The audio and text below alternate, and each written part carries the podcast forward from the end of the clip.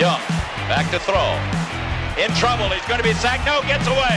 He runs, gets away again, goes to the 40, gets away again to the 35, cuts back at the 30, to the 20, the 50, the 10. He dives. Touchdown, 49ers. What's up, faithful? Al Sacco, Zane Nakvi, 49ers Web Zone, No Huddle podcast. And this is a big show big show for us for a couple reasons. The first reason, obviously, is free agency happened or it's happening. And there's so much for Zane and I to react to. We have a lot of opinions on the guys that they signed and how they're going to fit. And I know Zane and I differ on what we think some of these signings are and, and how they're going to work for the team. Overall, I thought the Niners did a solid job. I have some issues free safety. Not sure what they're going to do. Zane and I are going to talk about Kwon Alexander. I know he has a different opinion than I do. So, going to be big stuff in terms of that. But also, the second reason this is a big show is this is my last show. If you've paid any attention on Twitter, you know that I announced that I'm going to be leaving the show. And listen, the last two years have been absolutely unbelievable. Like, I cannot put into words how cool it's been one just for the response that we got from the fans because we'll bring Zane on in a minute here, but Zane and I didn't expect this show. We had no idea what it was going to be when we started it. And I remember our first show was him and I literally talking on the phone and we recorded it mm-hmm. and we were like, Hey, that sounded pretty good. Let's, let's put it out. And Zane and I had just, we had an, just an instant connection and we just clicked right away. And it's funny because we had never had a conversation ex- until that first show so we did that and, and it just kind of took off and, and i remember him and i talking like you know are we ever going to be able to get any guests? Is anybody going to going to listen? And kind of the where, where it went in the two years with with the guests that we had I, I never imagined that we would have met and interviewed and developed relationships with you know players and media and, and the beat writers and things like that. It was just just an awesome ride and i'm and i'm in debt to everybody for it. It was it was just time for me to move on. I'm, I'm going to write more which is you know kind of my first passion. So still going to write for the web zone still going to write for the niners wire. Just on just on the podcast front i'm i'm, I'm just kind of done man. It just ran its course and i'll still come on as probably as a guest on this show and a guest on other shows but for now, with the with the No Huddle podcast, it'll be Zane and, and probably someone replacing me. But again, thanks to you guys for supporting us. Thanks to David Bonilla, our producer, who opened has opened so many doors for me. And Zane, thanks to you, buddy. It's it's been a great ride, man. Thank you, Al. I, I really mean that from the bottom of my heart. Thank you. Um, I couldn't have said it any better myself. Like the the success that we've enjoyed with this podcast and the fan base that we've built up and the people that message us on a weekly basis saying, "Hey, when's the next pod coming out? Like I'm missing hearing you guys and things like that." Like I I never would have imagined that it would have gotten this big and and I, I really, really appreciate you for for you know picking this up and and taking it where where it is now, right? I mean, we, can't, we this is something that we couldn't have done without each other, right? Like we're a team, and, and yeah, just to see to see you go, it it it made me sad. Like when you first told me about it, like I, I sent you that long text and it was like in the middle of the night and you're like yeah you, I, I, know it kind of caught you off guard but like you know is uh, you know and and that'll stay with us but the, the gist of it was basically how much i appreciated everything that you've done and for me like this has opened up so many doors for myself as well right? Like growing up as a fan of the 49ers a, a bay area kid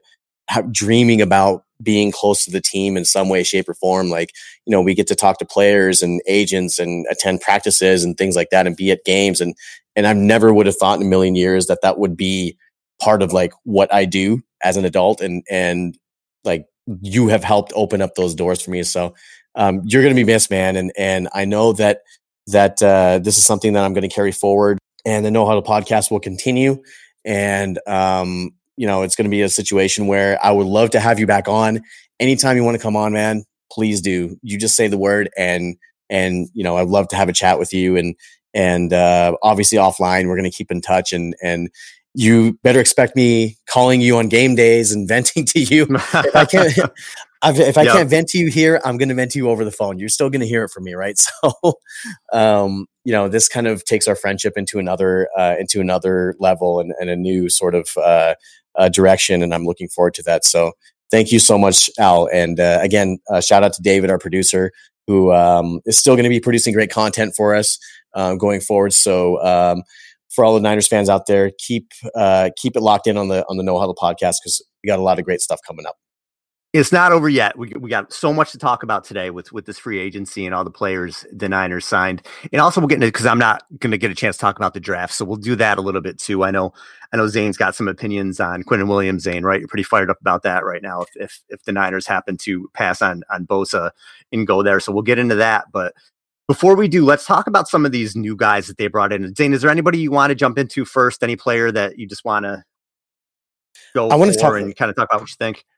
Yeah, let's talk. Let's start right from the from the first the first signing, Kwon Alexander, because that was the one that I think that we disagree the most on, and I think that uh, so I'll I'll lay my case out for for everybody to hear, and then and then you can have a chance to respond. Okay. So Kwon Alexander is an interesting guy to me. Uh, he was a guy that I followed before this year because um, he became a 23 year old captain for the Buccaneers, and he is one of those guys that became. I think he was the youngest team captain in their history, and it came out a few a few a couple of years ago. And I followed up on that story, and and it turned out that um, you know he's a, a, huge team guy. He creates a ton of turnovers. Um, he is a sideline to sideline player when he's healthy, and for the most part, he's been durable. Besides the ACL injury, so I really like that that pickup because the Niners need more guys like this on their team. I've been very, very vocal about the team getting more of these Pro Bowl type players. And Kwon Alexander has made the Pro Bowl uh, in his career, so he's he's not one of those guys that is is an unknown. People know who he is if if you've been around the game. But he's one of those guys that creates turnover. He create he forces a lot of fumbles. Um, he's always around the ball. He can cover. He can tackle. Uh, although he missed a, a ton of tackles uh, over the last couple of years, I think that's more indicative of, of guys getting to this unblocked to the second layer, um, or mostly their defensive line in Tampa Bay underperforming. I really, I really don't think that that the Niners have that problem. I feel like their defensive line is a little bit better um, here than they are in Tampa Bay.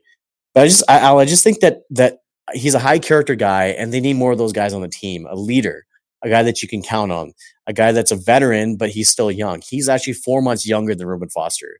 So to me, the aesthetics of it, I understand like the ACL and everything, and they gave they gave all this guaranteed money to an injured player. But we also have to remember that Paraag Marathe um, does not give out bad contracts. This is something that's going to be front loaded, and most of the guaranteed money is going to be within the first couple of years, and after that, it's basically year to year. So, all that being said, I like the signing, and I think that if he can show that he's healthy, he's going to be a huge asset to this defense.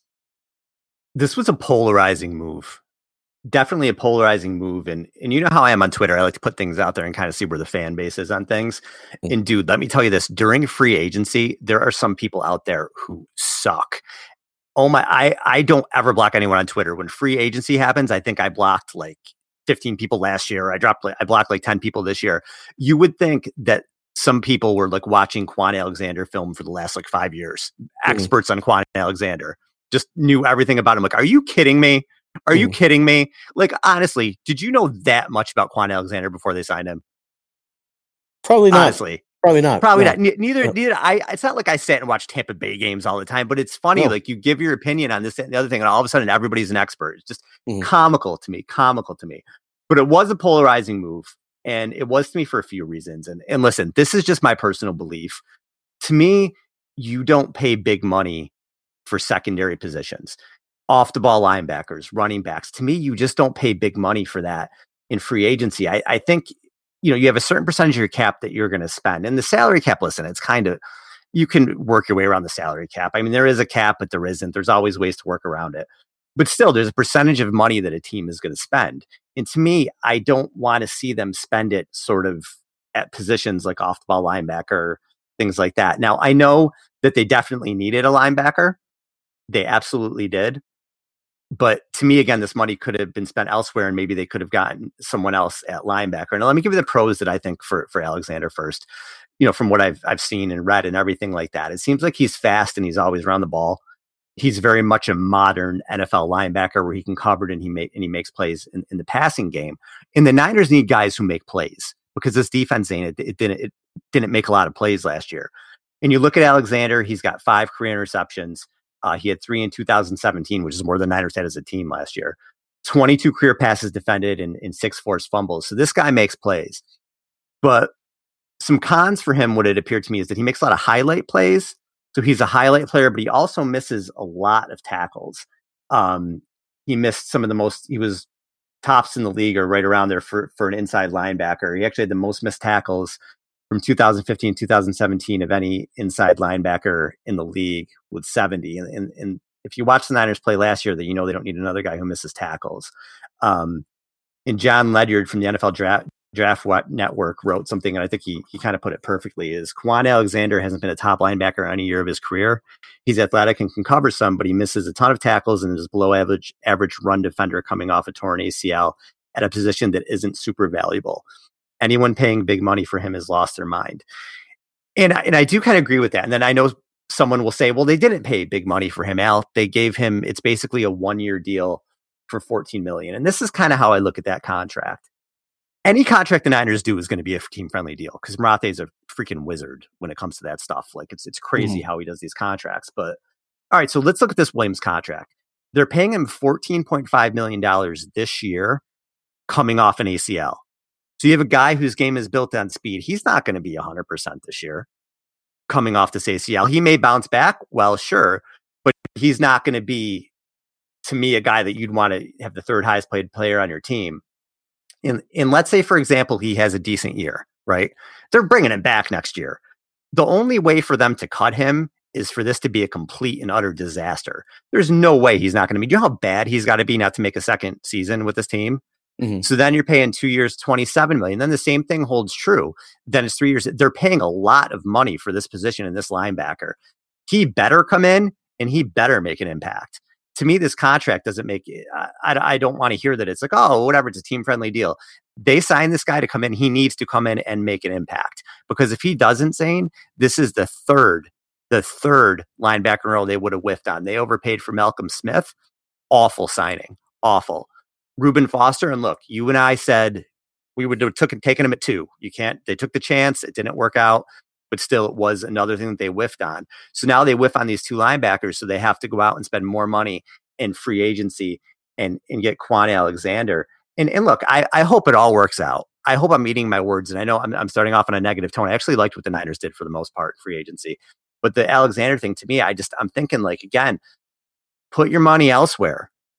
Sign cornerback, sign safety, sign edge rushers. That's that's where the money should go. Wide receivers. To me, to pay the linebacker to me was a little bit nuts. So I hope he has a great year. He's certainly a talented guy. Um, to me, this just looks like another overpay for maybe a guy who's more of a mid level guy who isn't going to make a super big impact. He may make some plays. I hope he makes some plays. And I also hope he's not another Pierre Garcon or, or Malcolm Smith.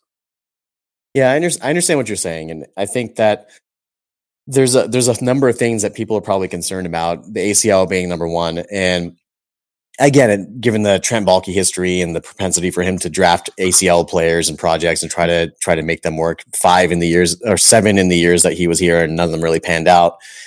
But we also have to understand that now ACLs are they're a little bit easier to come back from than they were back in the day, right? Like back in the 90s, this was like a career ending injury. But now guys can come back from ACLs and they'll be fine. And the argument that I pose to people that, okay, Kwon Alexander has a torn ACL and he's he's recovering from it. And people don't they may not think that he'll be 100%. Well, Jimmy Garoppolo and Jerick McKinnon also have torn ACLs. So what's to say that they also won't be 100%? Like we're all of a sudden really confident that Jerick McKinnon and Jimmy Garoppolo can come back at 100 percent from their ACLs, but but Kwon Alexander can't from his. Oh, I'm not so confident McKinnon at, at, all come back from the ACL. So I'm not, I'm not saying you, but I'm saying like people. There's people out there that that feel like McKinnon can be a significant significant contributor oh, yeah, yeah, the ACL injury. Yeah. So I think that that we really have to step back for a second and look at this and be like, okay, well. Why do we dislike the signing? Do we dislike it because of the money? Do we dislike it because the ACL? Do we dislike it because of the player himself? To me, a lot of times I think that uh, when it comes to especially young players, it, when it comes to their production and maybe them being deficient in one part of their game, a lot of it has to do with the scheme that they're thrown into. And a lot of it has to do with the players that are surrounding them. And Tampa Bay has not been a good team for a number of years now. And that that defense has been near the bottom of the league for for a little bit. Gerald McCoy is probably he was probably their best player um, on defense, and and even then their defense was pretty, but their, def- their defensive line was pretty bad. So that being said, like I think that a change of scenery can benefit Kwon Alexander. Like I again, like like he has those leadership qualities. He's basically the anti Reuben Foster, pretty much. He has everything that, that Reuben Foster didn't in terms of having his head on straight, not getting into trouble off the field, being a good teammate, and being a leader. And that's again, like you said, it is an expensive mistake, and it is something that that came back to bite them with Reuben Foster. But now we have to move past that, right? Like the very essence of free agency is to overspend. And we knew they would overspend at some point for somebody. Uh, I didn't think that they would have overspent for Kwon Alexander, but when you look at his contract compared to like CJ Mosley, it's not it's not the highest he's not the highest paid linebacker there. Like the the headline was out there that oh, Kwon Alexander's the highest paid linebacker in history. And three days later, CJ Mosley gets a richer deal. So now we kind of forget about that. So given where he is in, in the pecking order, CJ Mosley was was a better player, in my opinion. He is a better player. So I'm glad that they didn't pay him like CJ Mosley type money. They got him for less. But that being said, if he can't come back from this ACL injury, it's going to be a huge miss for the 49ers. It's going to be a huge black eye for them because they're looking to fill a position of need with Kwon Alexander. This isn't one of those things where they're just signing him for depth. Like they're counting on him being a significant contributor. And if you can't oh, yeah. get that at a free agency, it's a huge miss. I don't think they missed on their next big acquisition in, in Dee Ford. I, I really, really like the trade, like the trade, and I know they give a 2nd mm-hmm. round pick next year for it, but they needed to make a move like this. And Ford, to me, it, he is exactly what the doctor ordered for this defense. He's that speed rusher off the edge. He was dominant in 2018. He had 13 sacks and seven forced fumbles, which again production the 49ers they didn't get production like that buckner had his sacks from the inside but on the edges they, they didn't have a guy like that who can come mm-hmm. in and just fly off the edge and get to the quarterback and that's that's going to have a ripple effect on this defense on guys like DeForest Buckner just a huge pickup to me and, and I know I don't want to say he was a one year wonder he did have 10 sacks in 2016 and I, have read some places where they said, "Oh, well, the ten sacks, it still wasn't a great, great year." It's not like the Niners have been having a lot of guys get 10 sacks lately. So you'll you'll take that kind of production. And again, he was super dominant in 2018. So you hope that's sort of the tip of the iceberg and and the arrows pointed up with him. He's he's not really young. He's relatively young. He's 28 years old. And in the contract again, it's it's team friendly where it's basically a year to year deal. So I, I don't think that would ever affect them. I don't think it would affect them drafting Nick Bosa anyway, but definitely with the contract it won't. And you can never have enough pass rushers. And again, now, like I said, you have you have Buckner pushing the pocket from the middle. You have Ford flying from the edge, and a rookie who you're high on, whether it's Allen or Bosa who or whoever. And all of a sudden, this D line looks really, really, really dominant. But I do want to say again with this, we talked about how it's team friendly contract. At some point, I don't want to care that this is a team friendly contract. I want to say that we have Dee Ford locked up that's what I hope we're saying that he comes in in 2019 and he's the guy that he was last year. And we're not talking like, oh, we can get out of this contract whenever we want to. Instead, we're saying like we have this guy for the next five years because he's dominant. And I do think he's going to be really good. I don't know that he'll be 2018 good, but even if you get 80% of that, it's still a lot better than the Niners had. And it's still the type of player, the type of player, the speed rusher that they've really, really, really been missing and that could make this defense come together. Dee Ford was the number one ranked pass rusher, uh, according to PFF last year. He had 78 pressures. 78. That's ridiculous. Like it's insane. The, the, the closest 49er to that was Cassius Marsh, who had 39. I mean, Dee Ford is a premier pass rusher. And the day that it happened, I was listening to the radio on the way back home from work and and they were talking about they're like, oh, this this I don't know if this move moves the needle for 49ers fans. I don't know if this is the splash move that they wanted. And and he had a back injury two years ago. And I'm like, are you kidding me? Like, have you watched Dee Ford? Do you know who Dee Ford is? Like, Dee Ford is again, like I said, a premier pass rusher. So we all know that he didn't start, he didn't play too well his first two years in league, 2014, 2015. He had a combined five and a half sacks. He didn't start, uh, he only started five games in the first two years. But tw- from 2016 to 2018, he's got 25 sacks. And last year he had 13. And this is a guy that created 11 turnovers off of his pressures last year. That was tops in league. So you have a guy who can actually change a game with the way that he plays. And he's, again, like you said, he's relatively young. He just turned 28 uh, as of the recording of the show, like today, I think it's his birthday. And um, he's one of those guys that that has a, f- a five year deal. And And we haven't seen the likes of this type of pass rusher since Aldon Smith. Like Dee Ford is much a different player than Aldon Smith. He's he's he's a little bit smaller. He's uh, he's around 250 pounds and 6'2, so he's not the same build as Aldon Smith. But the way that he comes off of the ball and the power that he has and the ability to go track the quarterback, it's it's something that we haven't seen in a long, long time in the 49ers uniform. And I was thrilled when they made that move. And the fact that they only gave up a second round pick next year for that, like Al, when I heard that when I heard they're giving up a second round pick, I'm like, well, 36 is gone then. That that second round pick this year, which is essentially a late first round pick, is mm-hmm. gone. And and I was kind of like, I I still like the move, but I was kind of sad about the pick being gone. But then when I heard it was a second round pick from next year, I'm like, man, I would do this deal all day. All day another one of those guys that's a blue chip player, a pro bowler, a guy that you can build your defense around, a guy that is just nonstop motor running all the time, um, and a guy that that you absolutely can have change the the tide of a game. Like you don't you didn't have very many of these players on the roster last year. That was the problem with the 49ers, especially on defense. They didn't turn they didn't force any turnovers.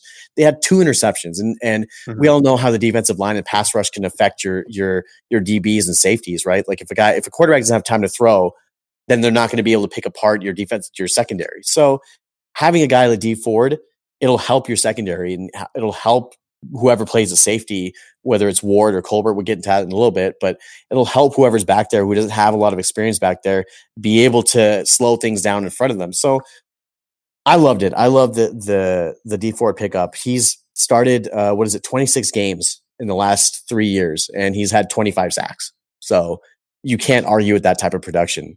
I think the back injury is healed. I think he's fine. He showed that last year. He's not a one year wonder, as you mentioned. He had 10 sacks his first year starting full time. So um, anybody who tells you that he's a one year wonder doesn't know what they're talking about, really. Um, it just comes down to production, and Dee Ford has a ton of it. Love, love the trade.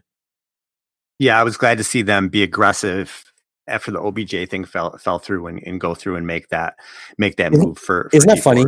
That that uh, the Dee Ford thing came out right after uh, the OBJ thing fell through. Yeah, Did you find it interesting? Isn't it?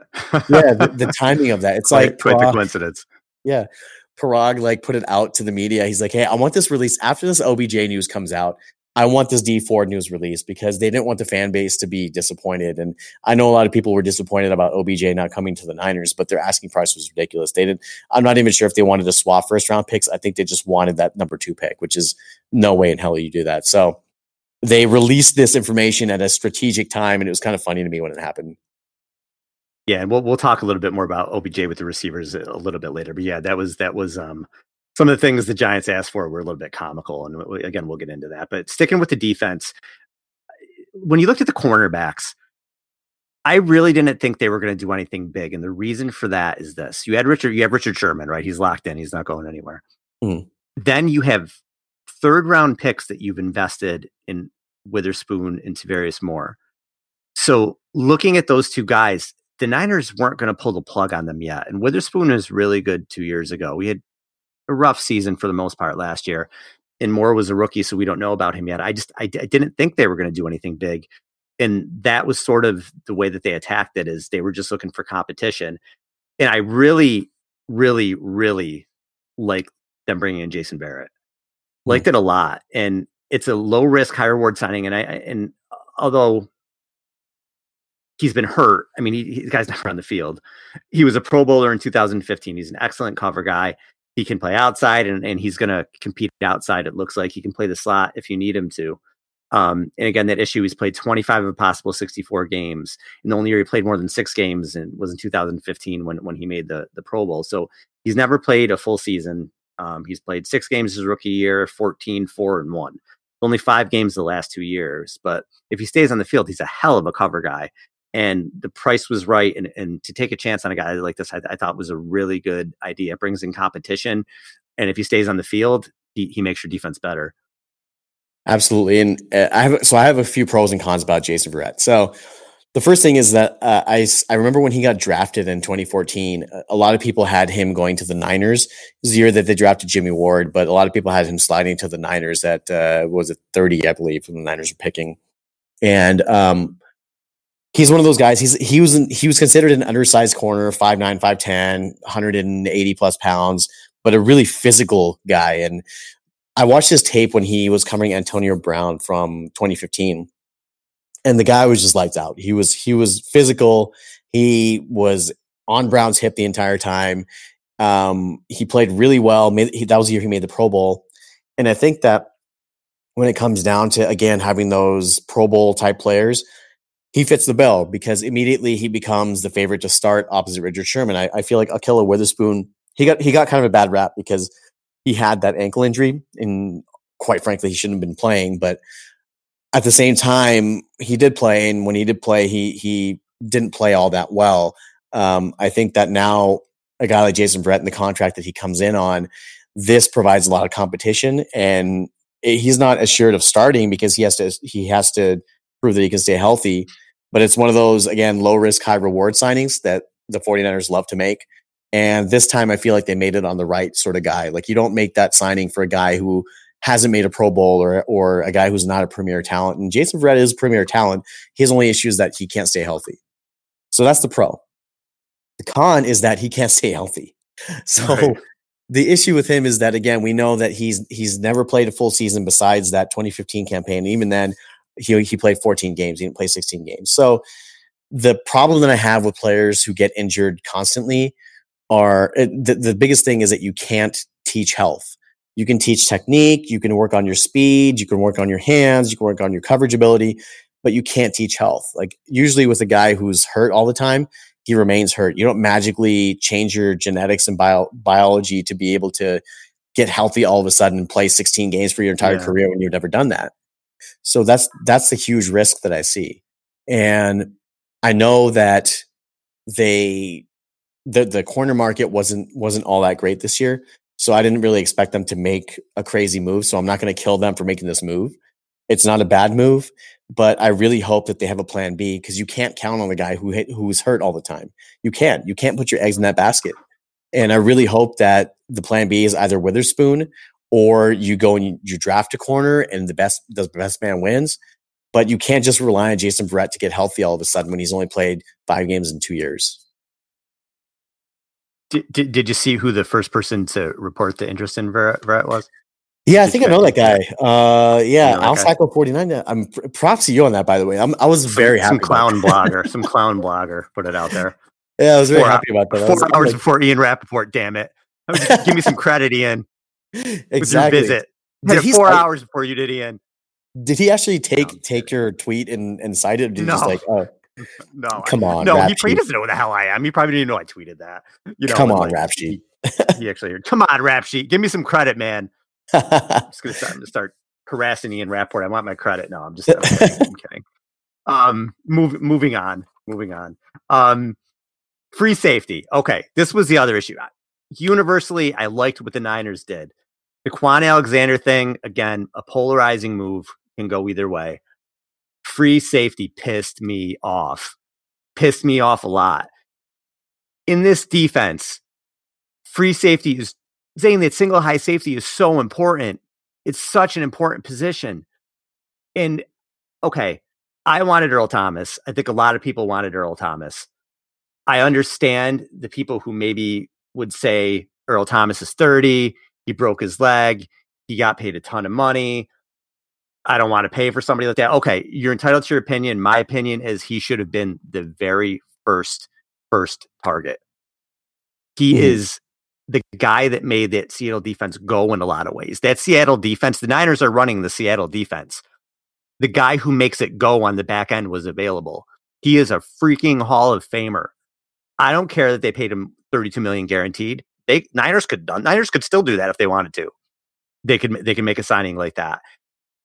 To me, this had to be your number one priority, and that it wasn't that that they had interest at their price. And we can't call the Niners cheap anymore because they're not. They overpay for people that they want they do it eh, for team friendly deals, but but they're aggressive if they really want a guy. But but they they get aggressive at some of these weird positions like inside linebacker and fullback when when you got a to me who was a game changer, a game changer available, and and they wanted him at their price. Who cares if you're paying him? I think he got, I think it was 22 million or 25 million or something like that for the first nine months. Who cares? They could have, they could have afforded that. You want a contract like that with a guy like that because you could pay him, excuse me, all the money right up front that would have been perfect for them. They didn't go after it. kind of pisses me off, man. And, and let's just again for the people you didn't want Thomas because of age, contract injuries, whatever. There were more guys out there. You want a stopgap? What about Eric Eric Weddle? Eric Weddle, a mm-hmm. long term guy. What about Adrian Amos? 26 years old, signed with Green Bay, four years, 36 million, 12 million guaranteed. Clinton Dix was out there. Tre Boston is still out there. I think there were options beyond the guy that they brought in, Jimmy Ward, that they could have done and gone and got at one of the most important positions on this D. And, and, and what about Ward? I understand he's probably a better player than he gets credit for, right? But we know what Jimmy Ward is. We know what he is. We've watched it for five years. He can't finish the season. He's been an IR for the last five years. If if you want to make the argument that he's a good player, okay, he's not an impact player. Guy's got two interceptions in his career. Two. He's not a different maker on a difference maker on defense. Not at all. And I understand that the draft is still a possibility. They could draft a safety in the second round and he's their guy. I, I, I understand all that. And if, if that's the plan, okay. But to me, there were sure things in this free agency market and they did not go after them. And again, going back to Ward, eh, Matt Maiocco reported, and, and Matt's as tied into the Niners as anybody that it, it, looks like Ward, if he's healthy, is virtually assured to start at the position. Okay.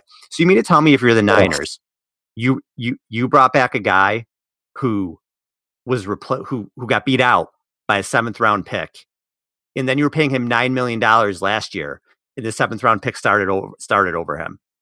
That's that's the guy that you're bringing back, the guy that that you moved out of that position. That's your answer. I just thought if sometimes in sports there's just time to move on. Like you've you've seen this guy, he's been on our team. You know what? It's time to move on. It was time to move on with Jimmy Ward, and that they brought him back. It baffles me. Baffles me. Man, I kind of wish I went first because then I could have been I could have said all the things that you said because I feel the exact same way. Al say it anyway. say it anyway.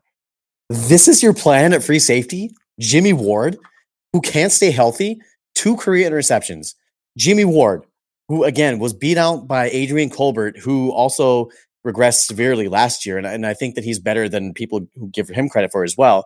And I think he could be a player but they think that Jimmy Ward is going to come in and start. Your safety position, which was a mess last year, you bring back the exact same people. They re-signed Exum as well, who was probably better than Ward. But you bring back the exact same group that was a mess last year, that was constantly blowing coverages, that was not passing people off, that was giving huge chunks of yardage. You bring back all of those people, and you didn't improve that safety position one bit in free agency. You mentioned the guys. Weddle, there is the Honey Badger was out there, Adrian Amos, yeah. Ah, Clinton Dix, um, Eric Berry's out there still. Earl Thomas, obviously, like the, when they didn't go after Earl Thomas, I tweeted this out. I'm like, they're going to bring back Jimmy Ward, aren't they? The effusive praise that they praise that they heaped on Jimmy Ward, and you know what? I'm sure he's a good locker room guy. I'm sure he's a hard worker. I'm sure that he's a great teammate. But at some point, you have to bring something on the field. You can't just be a great teammate and be like, you know what, we're gonna here's nine million dollars for being a great teammate. Yo, you have to show it on the field. You can't just be like, oh, I'm just gonna collect my paycheck and not play. And I'm not saying he he he sat out or anything. He got hurt, but at the same time, it's like you pay people to play. You don't pay them to sit the bench or get hurt. And they had a chance to really improve this position this year. And Earl Thomas was I'm, I was with you. I was like Earl Thomas should be the number one signing that you make. And I don't care that he came off a broken leg. It doesn't matter. Would you would you want that type of talent on your team or not? Yes. Who cares if he's injured? You paid a ton of money to Kwon Alexander, who's still injured, who's still not back yet, who's still rehabbing. You paid a ton of money to him, and you don't want to pay Earl Thomas, which is the most important position in the in the single high safety cover three, the, the Seattle scheme that they run. This is the position that makes this defense go. When the Seattle defense started declining, it was when Earl, Earl Thomas went out, and they were able to they were they were subsequently able to find uh, stop gaps that helped. But when they started declining, it was when Earl Thomas started getting injured this is the most important position on the field for your team. Aside from quarterback and Jimmy Garoppolo, the safety position and edge rusher, it's the safety position is number three, the third most important position on your team. And they brought back a guy that cannot play 16 games. And the fact that people are out there actually defending this, I can't believe that. Like, what what do you see in Jimmy Ward? It's been five years. He hasn't shown a damn thing on the field. What do you see in Jimmy Ward that makes you think that, oh, you know what? He's going to figure it out in year five or six or whatever the hell it is now. These with the Niners. What makes you think that he the light bulb will actually go on? Maybe he is what he is. Maybe he's just a, a backup, back of the roster type player. And the fact that they that they were going to give and this this boggles my mind now They were they made a, comp- a quote unquote competitive offer for Le'Veon Bell. Le'Veon Bell signed for upwards of 13 and a half million. They made that offer to a running back that they did not need, but you did not make the same offer to a, a safety that you absolutely needed more than anything. Now what happens, here's what's going to happen, Al. Now you're desperate for safety. You're desperate for safety help. What's going to happen is that you're going to have to overdraft a safety and uh, probably at the top of round two, because there'll probably be some guys that slide. You'll miss out. You may miss out on a receiver that slides, and then on mm-hmm. top, like you're basically painting yourself into a corner at this point. You're losing your draft flexibility by by not addressing the safety position of free agency. Look, I don't care if it would have been a guy that was maybe going to compete for a spot that's already been a productive safety, like like a Kenny Vaccaro. I wouldn't have cared if it was a guy like that because then he's having he's having to earn his roster spot. And if it, if you end up going with him, you can feel comfortable with that because he has the talent and he's he's proven it somewhat. Again, a guy who can't stay healthy as much, but proven it somewhat at the at the NFL level. You're literally back at square one at safety. You don't know what Colbert has. He's he's flashed, but he got hurt. You don't know what Jimmy Ward has because he can never stay on the field. So you did zero to address the the second most pressing need on your team this year, and it's going to kill them. And all of these value signings that they're making are great. That's fine. That's perfect. But the problem is, is you have money. You don't have to make value signings everywhere. Al, you know the teams that make value signings? You know what teams those are? The New Englands, the Green Bays, those sorts of teams that have to money, the the Saints, teams like that that have money tied up in their quarterbacks, so they, they don't have that roster cap fle- or cap flexibility. They have to make those value signings because they don't have cap room. The Niners ended the, well, free agency is still going on but they ended this first wave of free agency number four in cap space. What are you saving your money for? What do you, do you think this is the year that John Lynch has to has to prove it? Like this is the year that you have the draft capital and the cap room. After this year, no more excuses. That's it. Last year, Jimmy Garoppolo being injured brought bought you that one year of, of kind of coasting through and be like, you know what, we weren't too active in free agency. It's not a big deal. But you have to have more than Jimmy Ward at safety you have to have more than Adrian Colbert to safety. You have to have somebody proven back there. You can't. Championship teams aren't built in the bargain section, Al. Championship teams are built by bringing in premier talent, and they fail to do that at the safety position. And I, I just want to ask the why. Why did you? Why didn't you bring anybody in? And it's it's to me it's it's the the way they're allocating funds too. Excuse me. So it's again you, you're going to pay the off the ball linebacker fourteen point five mil guaranteed this year. And, and I love Juszczyk. I think he's a great compliment to the team. I, I want him on the team, but he's making six million dollars. You know, they kind of pay these positions. Kind of an odd approach to pay those kinds of positions. And you say, well, Juszczyk's contract is a drop in the bucket, and it is. It's not big in the grand scheme of things. But if you're not going to pay a safety, well, is it? Is it big in the grand scheme of things? uh, paying bringing Arik Armstead back for nine million when he's probably not going to be on the team next year. If if that stops you from signing an Amos or, or, or a Thomas, if that stops you from that, is isn't that an issue? Isn't that a bad move? Because free safety is an extremely important position. Having guys who, are, who can cover is very important. And to me, again, if you're running running the Seattle scheme, where you need the pass rush, you need that single high safety. I would have thought single high safety would have been one of the first things they went out and did. And they mm. really haven't done it. Eh, they might this year in the draft. We'll see. But like you said, they need a receiver too. So they're not going to take receiver or safety in the first round. That's going to be Bosa, Allen, Williams, whatever. And they, but they still need those two positions. So you hope that they can stretch it in the second or third round. I mean, I'd be shocked if the draft went any way other than one of those three guys in the first, three or four guys in the first, and then receiver, safety, and, and some order in the second or third round. I don't feel know if there's any way they can go. They have to do that. So again, overall, this team I thought did pretty well in free agency, and we'll get into the offense where where I like both moves, but you know, for defense, three safety, I don't know. I don't know what the plan is. I don't know what the thinking is, and I hope it doesn't come back to bite them this year because is a huge hole. Before we move over to the offense, I do. They signed David Mayo to replace Brock Coyle. Uh, good, really good signing. Core special teams guy. You need guys like that, but we're not going to talk about you, Dave. Sorry welcome to the team. We're glad you're here. Do great on special teams, and, and, and, that's about it. Um, moving over to the offense, Tevin Coleman. Okay, and you mentioned Le'Veon Bell, Zain. And mm-hmm. when I heard the Niners were interested in Bell, first I was like, no, that's not real. But they were apparently. And then as soon as I kind of figured out that was the case, I said, all right, start to pay attention to the Tevin, Tevin Coleman market. And at first I was like, okay, they spent so much money on Jerick McKinnon, and Breida had such a strong year. I, would be shocked if they went after a running back. But the more I thought about it, the uncertainty surrounding McKinnon, and I mentioned before, I'm not sold on him coming back on the ACL. And how can you until you see him on the field? His game's built on speed. You know, he's not necessarily, you know, a shifty kind of find the whole runner, and you know, where he's he, his game's built on speed. So he comes back and he doesn't have that that ACL I'm sorry, his, his ACL is still bothering him, and he's not 100. percent He doesn't have the speed that he had. It, it's a problem. So bringing Coleman in, I th- who was very good with Shanahan in 2015, 2016, I thought was a good move. And if you look at how Shanahan used Tevin Coleman, and, and let's look at 2016 for an example, he carried the ball between eight and 12 times in 10 of 13 games. In the other three games, he had six carries, five carries, and then 14 carries, which was actually in a blowout against the 49ers. So overall, Coleman averaged about nine carries a game and, and Devonta Freeman about 14.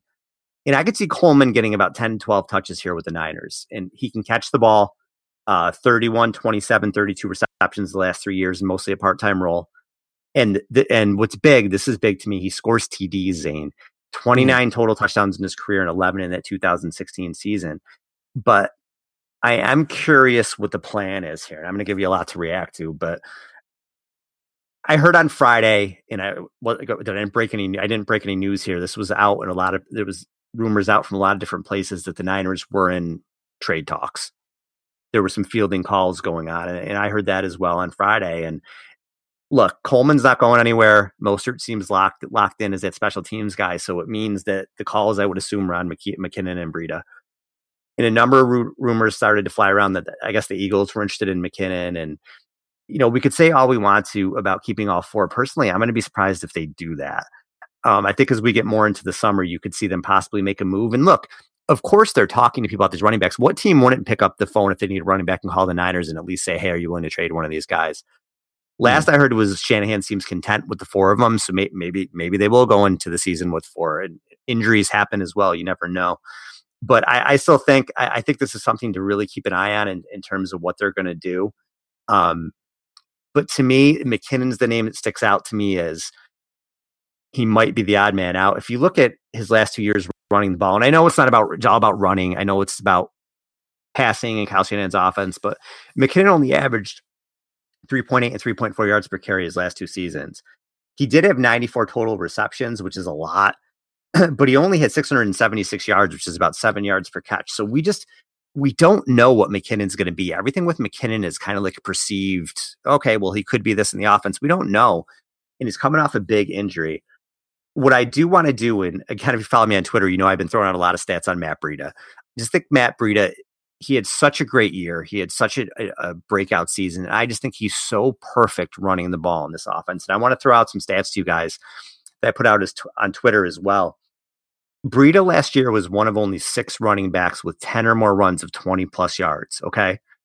Breida's 10 came out 153 carries. So we had 10 runs of over 20 yards, 153 carries.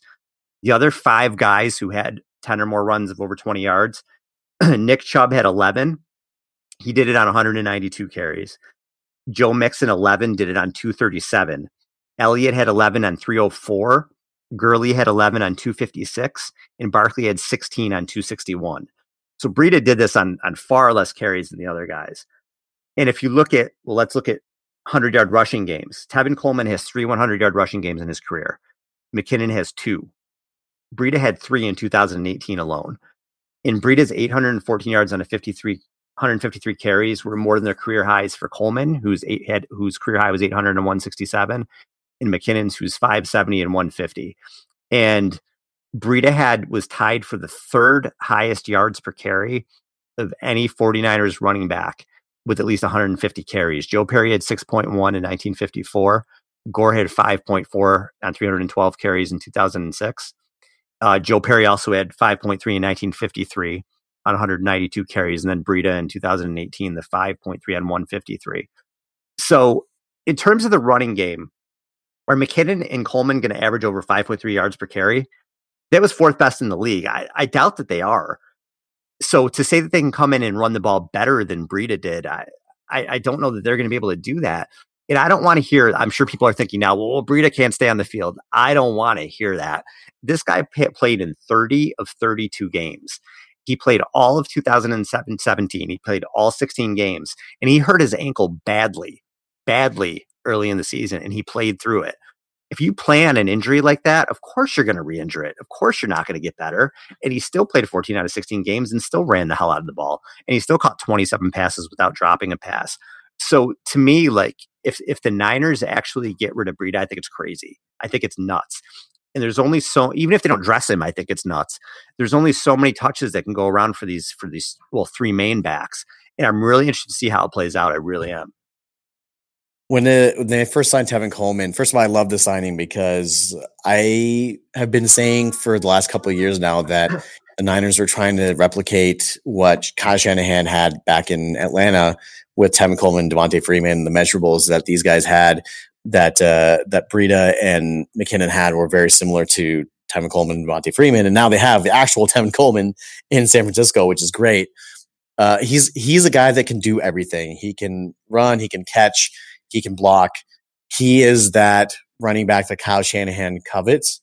And when he came on the market, immediately I'm like, man, they're going to make a play for him because that's that's who Kyle Shanahan feels comfortable with. And Tevin Coleman can run the system. He knows the plays.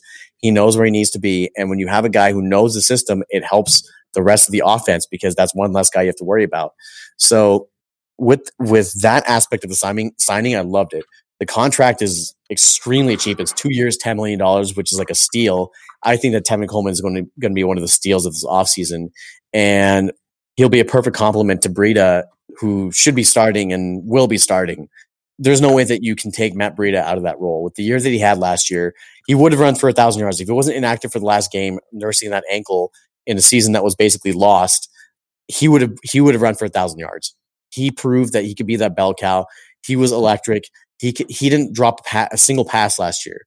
After leading league in drops in 2017, Matt Breida did not drop a pass in 2018. So he has proven that he can address those issues that he needed to work on. And you just, I, it just sets a bad precedent. Like you can't just hand Jerick McKinnon that starting job back just because he's Jerick McKinnon. They signed him to a big contract. You can't just do that. It sets a bad precedent. You don't lose your job because of injury. And on top of that, Jerick McKinnon has never started a full 16 game season. Like I, when Jerick McKinnon was signed, I was one of the people that really loved the signing because I thought that he could be a really electric piece in Kyle Shanahan's offense.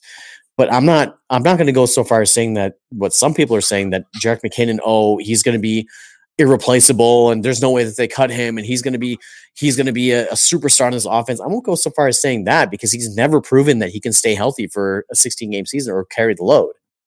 So that being said, I, when this first happened, I thought that they were going to either trade McKinnon or let him go or it'd be a camp battle and the guy that loses out gets cut. We have to remember that Matt Breida is also on an undrafted rookie free agent contract still. And that whole aspect of it makes him really attractive to keep because his cap hit mm-hmm. for a really good running back is minimal. And I don't understand why the 49ers would release him or trade him or get rid of him when you have such a small cap hit. On the flip side, McKinnon, he has no more guaranteed money left on his contract, but you saw, you remember the big deal that he was signed to last year. Mm-hmm. That contract becomes really hard to trade. I don't know how many teams are going to be wanting to take on a contract of a guy who's just been a role player for his career, um, who's just coming off an ACL.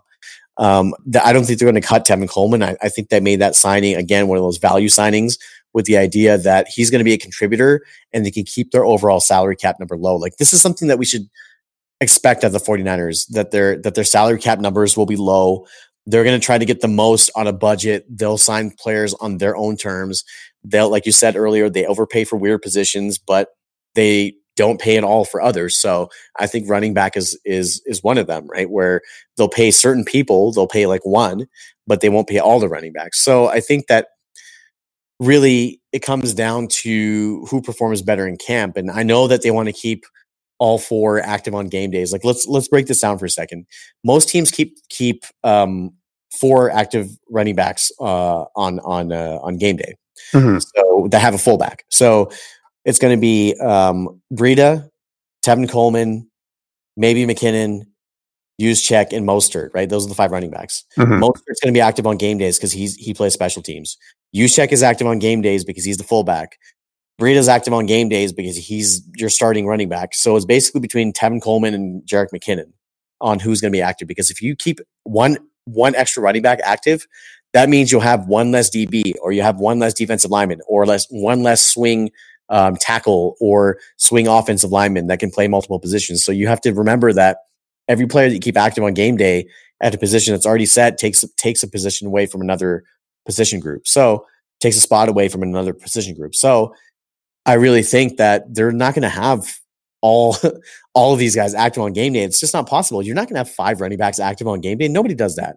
Nobody's going to do that. Yeah. Like you're going to have, you, you, like I said, you're going to have Mostert, Juszczyk, Breida, and one of McKinnon or or Tevin Coleman. And I don't think it's it's going to be Tevin Coleman sitting the bench. I really don't.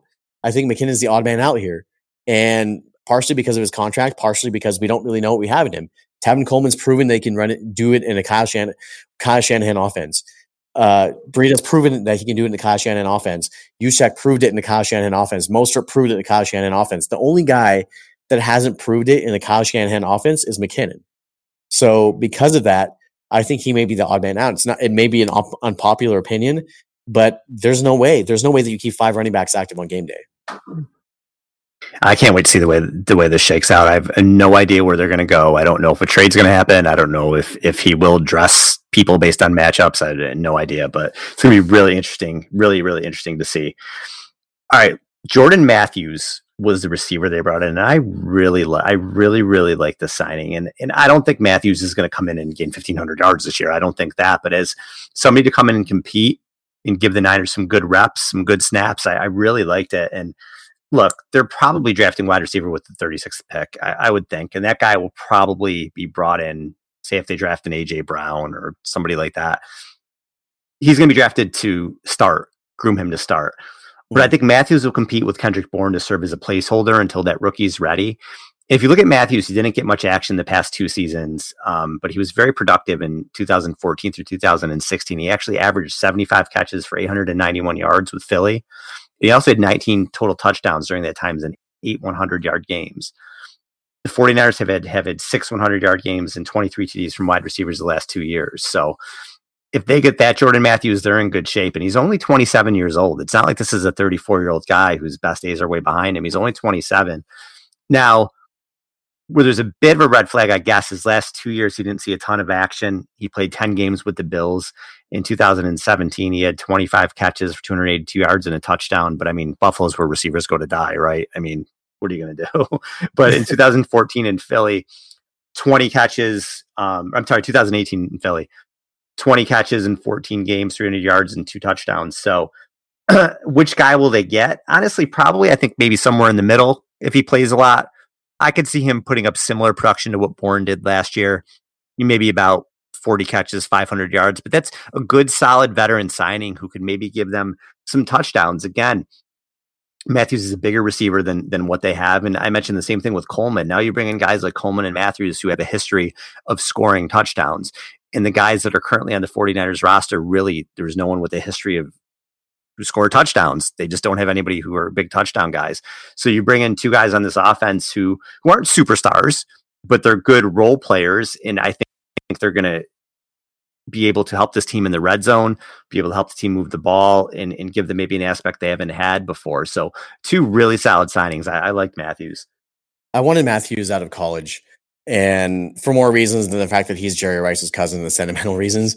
But I really like Jordan Matthews coming out of Vanderbilt. He was he was one of those guys that ran he ran like a four five forty and and he was uh he he's six six foot three and 200 plus pounds and he's a, a, physical receiver and the majority of his touchdowns have come in the red zone which is which is a good thing for the 49ers and it's one again one of those low risk high reward signings and he hasn't necessarily been injured in his career. It's just a matter of somebody tapping his potential. And again like you said buffalo is where receivers go to die. And you saw what marquise goodwin did when he came out of buffalo. And you saw how jordan matthews uh, stats dropped off when he went into Buffalo. By the way, as an aside, Al, I think it's kind of funny how like the penalty for all, all of these disgruntled receivers or receivers that teams are trying to trade, it's like, hey, you're going to Buffalo. Like Antonio Brown is going to Buffalo for a second, and he's like, nah, I don't want to go there. And like, okay, we're not going to we're not going to do that. And Dave Gettleman, the GM of the Giants, came out this week and said that the only call that he made that he placed for an OBJ trade was to go to Buffalo. So it's just funny how like, that's like the penalty. Oh, like you're disgruntled. That's it. You're going to Buffalo. No, no, no. I don't want to go. so, uh, yeah. Buffalo, Buffalo's a good town, man. Buffalo's my. I really like Buffalo's my town. It gets a bad rap. Yeah, I think so. Yeah, I mean, it's just it's just like football Siberia, basically. That's what it is, right? And it's got that stigma behind it. It's cold, and there's not a lot to do there. But th- I think that's what it is. That people view it as like football Siberia, and uh, when when receivers go, they're usually they're not playing with a good quarterback, and there's not a lot of weapons around them, and it's just I don't know what it is about that franchise. And Jordan Matthews fell victim to that, so I think that you're not going to see him get like a thousand yards. I think that Kyle Shanahan's offense doesn't really have a number one receiver, but he's going to be one of those guys that fits a specific role. Um, there's only one ball to go around, and, and everybody's numbers will will decline this year because I think that the offense will be more balanced because of guys like Jordan Matthews. Um, I really think that they will draft a receiver at the top of round two. Uh, guys like N'Keal Harry, um, Deebo Samuel, AJ Brown, guys like that probably will slide out of round one and will be available in round two. Uh, so I think that that pick should be should be a receiver and a guy that should be groomed to start. But the, for the time being, I like this prove it deal. I like Jordan Matthews a lot. I don't necessarily think that he's going to be a star, but I think that's one of those like solid veteran signings. I think that he'll be what they wanted Garcon to be and kind of like just like a placeholder for the next generation of 49ers receivers to be able to come in and start. Yeah, it was de- definitely definitely a solid move there. I, I like that one. So overall, look, I thought they did a pretty good job. I mean, I'd give it a solid B for free agency. Um, every you know, and I said to me, the Alexander move is a polarizing move. We'll see the free safety, the Jimmy Ward thing, but other than that, it's pretty good stuff. People that are going to help. Dee Ford's going to help a ton, and Verrett, if he's healthy, is going to help a ton. And and we like Matthews and Coleman contributing on the offense. So overall, definitely a solid B for me. And, and the draft is still coming. There's more help to come. And Zane, I know I know you're kind of fired up um, about this Quinnen Williams thing. I know yeah. you're fired up when I see you tweet something and then you like message or text me right after you tweet it. Like I know you're just like pissed and just just, just letting things go. Yeah. So when I said when that happened today, I read it and I laughed and I got a text like five minutes later, the same thing. so I know you're fired up. So I'm just due to have the floor, man. Oh man, this Quinnen Williams thing. So first of all, uh, to finish up on the free agency thought, uh, I'd say it's a solid B minus. I think that they um, they should have addressed addressed the safety position, but I'm not going to kill them for handing out prove it deals to Matthews and Verrett uh, because those are good players when they're healthy and when they're clicking, and they need more of those players. But you always have to be really, really wary of prove it contracts because not every single player is going to prove it. You eventually have to pay for production and pay for health and all of these things. And I think the Niners are gambling big, and I wish they wouldn't gamble like that. I wish they would have got more more guys who have proven that they can stay healthy and stay on the field. But it is what it is, right? Um, I think that they are in a better position than they were last year, and the roster is better than it was last year. So going into the draft, I think that they're in a much better position. Now, because of that, because you have Dee Ford, a lot of people are saying that Quinnen Williams will be the pick at number two. Now, look, I, I think Quinnen Williams is a fantastic player. I think that he's one of the top players in college. I think that he is the top deep interior defensive lineman in the draft. I think that he will make some team very, very happy and some fan base very, very happy. I hope that fan base and team is not the 49ers. And the reason why is because, and not, not all of this is John Lynch's fault because he was not here for part of this, but the 49ers, if they draft Quinnen Williams this year at number two overall, they will have drafted an interior defensive lineman in four out of the last five years starting with Arik Armstead in 2015. Then you had DeForest Buckner in 2016. Then you have Solomon Thomas in 2017. Then you have Quinnen Williams presumably in 2019. Like you can't you can't build a championship team constantly drafting the same position in the first round and, and trying to build that position group up. Like I understand that people are like, oh, pressure up the middle and he's gonna create a lot of havoc and and all this, all this other stuff, blah, blah, blah. That's fine. That's great. He's a great player but you don't need that position. You don't need to constantly address defensive tackle and interior defensive lineman. There are 21 other positions on the field, and most of them you need help at. You can't just go and be like, oh, well, he's the best player in the draft, so we're going to draft him. Sometimes you don't draft the best player in the draft. And when when the, the Buccaneers drafted Jameis Winston and when the Rams drafted Jared Goff, they were not the best player in the draft in those two years. 2015, 2016, those, those were not the best players in those respective drafts. You don't have to go with the BPA algorithm or whatever whatever thought process you have. You don't have to do that every time. To me, if you go and you draft Quinnen Williams, you absolutely messed up. And if you pass on one of these pass rushers who could be a generational pass rusher, like Al, we have not seen a pass rushing group this good since 2011, which is the year that mm-hmm. Von Miller, Aldon Smith, and JJ Watt all came out. We have not seen a group that that good since that group. And this group in 2019 has a potential to be better than that group. And you're going to pass on a on an edge rusher for an, another defensive tackle to me, that's such a hard sell to the 49ers fan base. That's such a hard sell to people who think that you should be improving other areas of the team. Like to me, people are taking dumps all over Nick Bosa and saying, "Oh God, like he's injury prone and this and that. Like he's not going to be great. He's he's overrated. Whatever." Why? Like two months ago, y'all were asking for Nick Bosa, hoping that the 49ers would lose out so they could draft Nick Bosa. Now all of a sudden, you're saying Quinnen Williams should be the pick. Why? What? Like people, like they come up with the most asinine arguments. They're like, oh, he's going to be the next Aaron Donald. Wait, what? What? He's not even the same height. He's not even the same build as Aaron Donald. Quinnen Williams is six foot five. Aaron Donald is six feet tall. The reason why Aaron Donald is so good is because he has great leverage at the point of attack because he's six feet tall. You can't have a defensive tackle that's super tall because they're going to get beaten leverage game every single time. Remember Quinton Dial? That's why Quinton Dial never worked out because he was six foot six in the middle. So I mean, mm. really, it's just it just boggles my mind. Like if they if they pass on Nick Bosa or Montez Sweat or any of these pass rushers in the first round to draft Quinnen Williams, who yes is a safe pick. Yes, he could be a great player. Yes, he would be great next to Buckner. If they draft a guy for another defensive tackle where you have like let's let's look at the guys that they already have on the roster at defensive tackle. You got Buckner, Solomon Thomas, who you just drafted two years ago in the top three. You have DJ Jones, who's who's showing a lot of promise. You have Arik Armstead, who can slide inside. You have uh, Julian Taylor, who can play defensive tackle, and you have mm. Kentavius uh, Sheldon Day, who who really really flashed a lot of potential the last couple of years, and Kentavius Street, who you just drafted last year on an ACL. You have all those guys who can slide inside and play D tackle, but you're going to draft another D tackle in the top ten, in the top three. I just, I just, it boggles my mind. Look at the roster. Who do you have at edge rusher besides Dee Ford? Who's there? Yeah, Ronald Blair. That's it, really. Ronald Blair. That's it. Ronald Blair and Dekoda Watson, who's a special teamer, and and Pita Taumoepenu, who's been on the practice squad for two years. You have no depth at ed, edge rusher. Like, what if Dee Ford doesn't work out? What if he gets hurt? What's your plan right. for edge rusher? Like, I just like it frustrates me so much because people are missing the point here. They look at oh well, best player available. I want to ask them, Al, would they feel the same way if the best player available was a running back? Or the best player available with quarterback, would you draft him because just because he was the best player available, even though you're set at that position? Absolutely not. So why are you doing that at the defensive tackle position? You're set there. You don't give up on Solomon Thomas after two years. He was playing fine next next to Buckner. He should have been inside the entire time. And now people are coming up with all these crazy, oh, they're going to trade Solomon Thomas man, nobody's going to want Solomon Thomas. They they've seen the production that he's had or lack of production. Nobody's going to want a guy like that. You trade for players that actually produce. If they trade him, it's going to be for a sixth or seventh round pick. And you know how embarrassing that's going to be for John Lynch to yeah, admit that he can't even do that. Yeah. There's no way that was his first pick as GM. There's no way that he's going to give up on that and admit, basically admit to that embarrassment. There's no way. If they draft Quinnen Williams, it's a huge mistake.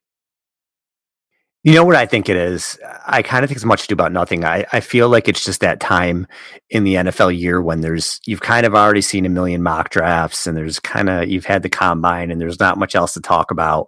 So now reports are coming out like the Niners may not want Bosa, like eh, they like Quinn Williams. To me, it's it's just things for people to write about. I don't think there's any way if Bosa's there that they pass on him. Uh, none whatsoever. Ford's on a year to year deal. Even if he wasn't, like I said earlier, you, you can never have enough pass rushers. And, and like you just mentioned, they have Ford. And then who do they have? I, I like Ronald Blair, but I don't know that I don't think he's any more than a rotational guy. And then they have no one else. I wouldn't actually be surprised if maybe they took a flyer on somebody else um, still in free agency, just somebody to bring in just in case there's some depth that can help rush a little bit because they don't have a lot there. I think there, sorry to cut you off. There, there are a lot of players in free agency that are left at, at, at, at edge rusher. Um, I was looking earlier today. Guys like Ziggy Ansah, Justin Houston, um, Bruce Irvin still out there, uh, Adrian Clayborn, Clay Matthews, Shane Ray, Nick Perry. All these guys, they're still out there, and nobody's signed them yet. Uh, so I think that you can still take a flyer on one of these guys. but like I just I, I just I don't know I don't know how they pass on on a guy in the top ten. I, I don't think it'll happen. I mean, if Bosa goes at one, you could say all bets are off. If they did something like like like sign one of those good, maybe they sign Ansah or something like that, and then if they really love Quinnen Williams and trade Armstead, I don't know. I guess I could see something like that at two if Bosa's gone. But I, I think Bose is the pick if he's there, and if not, maybe you see them trade down maybe they can get a couple picks and, and still get an edge rusher a little bit later in the first round. Maybe they like Josh Allen. I don't know. But if Bosa is not there, it could get interesting. If he is there, I don't see any way around it. They're, they probably already have his name written down, you know. And if they, he gets drafted, they'll cross it out, and write another name in. But to me, he's he he's the pick all day. And this draft is very important. They're going to get uh, what you hope is a franchise edge rusher defensive piece in that second pick and then they need to get a receiver and a safety. Those for these first three picks are really, really important. The last draft looks like it was pretty good.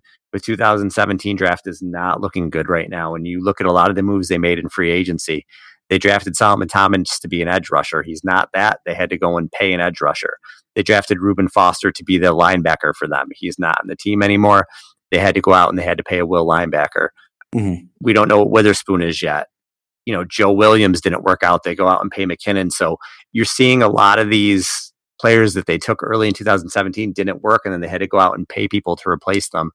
So this draft is big. They're one for two on drafts right now. And year three is huge. I think, think they did a pretty good job in free agency, but this draft is gigantic for John Lynch. I don't think they're in trouble, Lynch or Shanahan, by any stretch of the imagination. If this is another bad year and some of these guys don't work out, you could start hearing Lynch's name is a little bit in trouble. Um, but there, we're still a long way away from that. I don't think Shanahan. I don't think Shanahan's in any trouble whatsoever. Um, I, I, think he'll get, regardless of what happens this year. I think he's back next year. But you could start seeing personnel things change. But we're a long way from that. And I still think with a good draft, this team's going to be good. And here's the other thing I want to say, and we'll wrap it up in just a second. But the Niners had so many holes last year. They didn't have a pass rush. Their running back got hurt. They didn't really have a strong receiving core. And they still, if their quarterback doesn't get hurt, are probably at worst seven or eight wins. Mm-hmm. So that's still pretty decent considering where they are in the rebuild. So when you look at that, you know, we we nitpick and it's our job to do that, to give our opinions on what we like and don't like. But if the quarterback stays healthy, you're probably looking at a team that can, I'm not saying they're going to make the playoffs, but can compete for the playoffs in, in that eight to 10 win range. If everyone stays healthy and Garoppolo stays behind center, this team can compete for that. So even, even with the nitpicking things, there are major holes, but this is still a team. This isn't a doormat team. This is not a four and 12 team.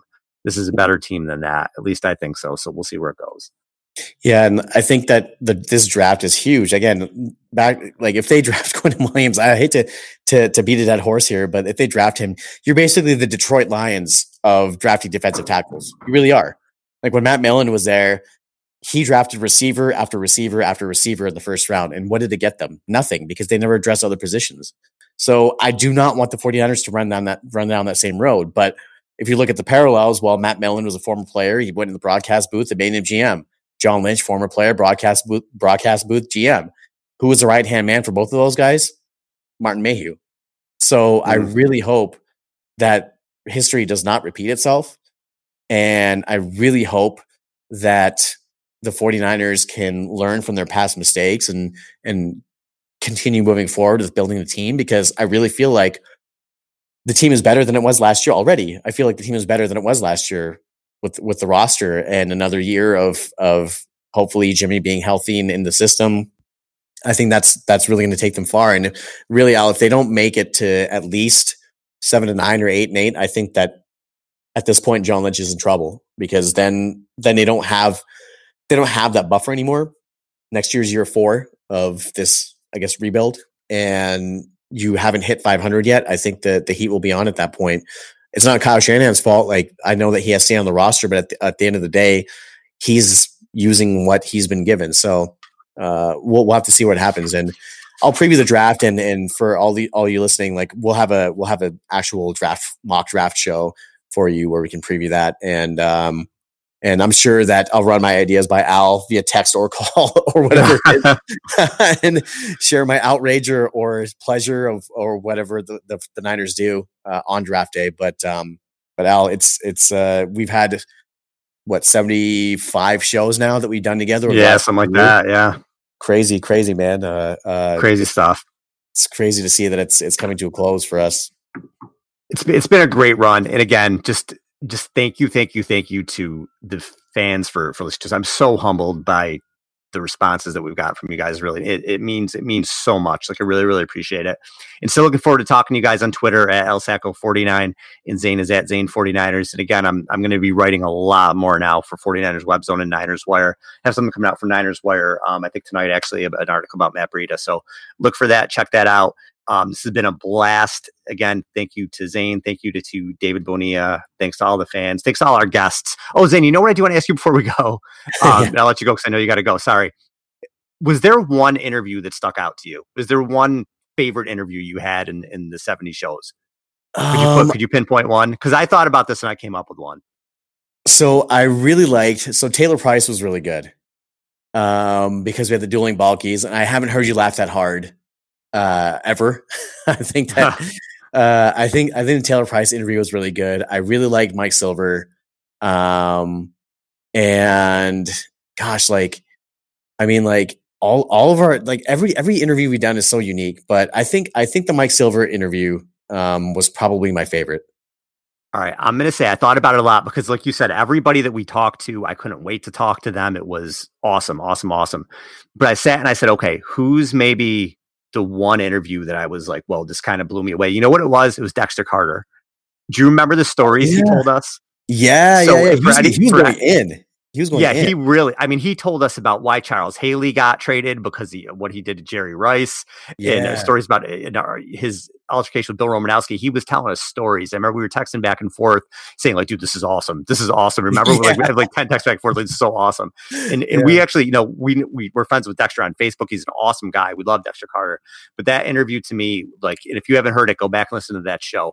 Dexter gave, it was like he was writing a book, some of the stuff that he mm-hmm. said out there. And I think that to me, if, if I had to pick one, I think the Dexter Carter one would have been the, was the one that I was kind of like, well, this this is cool. You know, this is like mm-hmm. this is why we do this. Like this is fun. That's that's true. The Dexter Carter one was was that one was because that was the era of football that I grew up watching and like to hear the mm-hmm. stories about those teams yeah. like firsthand from from a player who played on those teams was fantastic. That was really cool. Yeah, I would have to say yeah, really cool. So that was probably actually yeah that that and the Mike Silver interview for me were were probably tops. Um, and the time that cool I kept one. calling Marquise Goodwin uh, Stephon Gilmore and you kept correcting me, that was also tops too. and and you, you messed up Joe Starkey's ears when when he was announcer, didn't you? Wasn't that one too? Starkey's, yeah, because because I couldn't read my yeah. own writing, so I messed up Joe Starkey's. Even though I knew that Joe Starkey had been uh, a, a, Niners broadcaster for longer because he took over in the '89 season for Lon Simmons, but yeah, um, I, I, for some reason said it was '98 or some some sort of like weird thing happened with my handwriting and I and I misread it, and I also um, gypped Adrian Colbert of like like a tenth of a second off of his. Uh, All right. and he was I like, I yeah, I had to ask Gary Plummer to call back. That was embarrassing because oh, it wasn't recording. Yeah. So we did like a few minutes, and I'm like, "Uh, can you call back?" I thought he was going to be like, "Dude, who is this guy?" But he was yeah. really nice about it. Yeah, yeah. We had some flubs. Most of them didn't make it to the air, but yeah, we, we screwed up quite a bit. So, so for, well, for those of you who don't know, I, I nicknamed Al like a long time ago. I nicknamed him one one take Al because most of what Al does is in one take. I usually mess up. Like I'll I'll mess up and I'll and I'll take a couple of takes to get my stuff done. But Al, like he's just like, all right, is that good? All right, we're going. And because what we have to do when we edit it, we have to stop and start sometimes, right? So Al never. He was always the consummate pro. Always uh, like showed grace under pressure, and uh, he he became one take Al.